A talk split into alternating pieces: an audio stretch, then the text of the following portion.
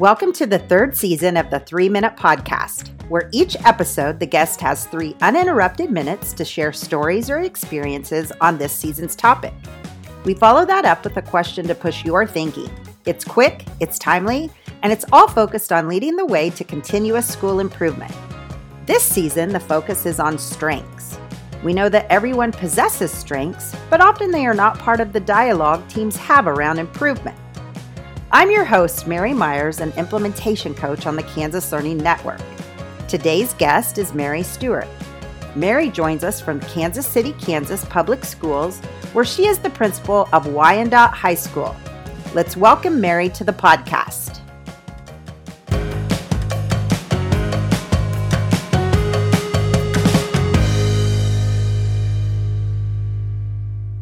Leaders don't always have identical styles because leaders bring with them different strengths. Maximizing your leadership means starting from a place of competency, comfort, and confidence. In other words, starting from your strengths.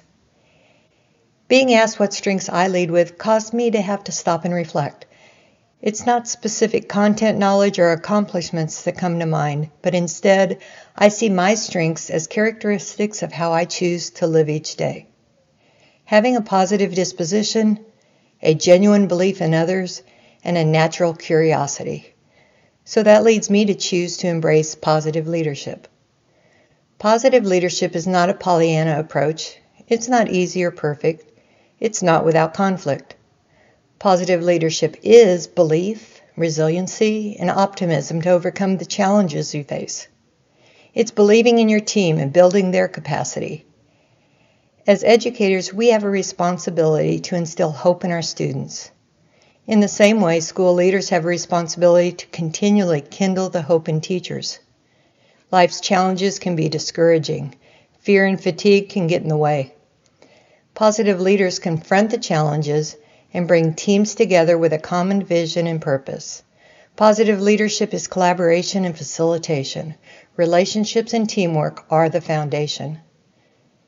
Identifying and recognizing strengths in others is so important. That is done as relationships build. Having conversations as people and not just as roles makes us more open. Remaining curious and recognizing that everyone, students and adults, have something to teach me diminishes judgment, builds trust, and builds community.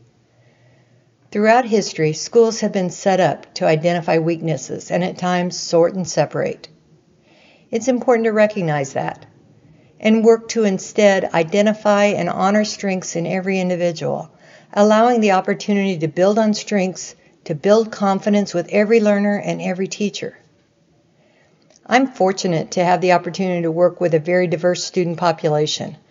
We recognize and honor the strength that comes from that diversity. Recognizing that there is so much unknown to learn from one another and that we have the opportunity to do so right now can be so energizing and inspiring. Of course, we all have areas that we need to be de- that need to be developed and things that we need to work on. But naming that first and focusing on what I can't do doesn't give me the energy or inspiration to keep going when times get tough and the road gets long. Recognizing strengths and instilling hope is an important step in building the confidence, competence, and comfort for learning for our students and our teachers. Thank you to Mary for sharing thoughts with us around how she leads from her strengths to bring people together. I invite you to consider these questions to push thinking. As we remain curious and open to solving problems, how might we set aside weaknesses to focus on strengths and honor what the team and individuals are doing well? What does that look like, sound like, and feel like? Join the conversation by answering the coaching questions on Twitter using the hashtag 3 Minute Podcast. Today's episode is produced by Jessica Mossman with the production team of Lisa Stinson and Mary Myers on behalf of the Kansas Learning Network.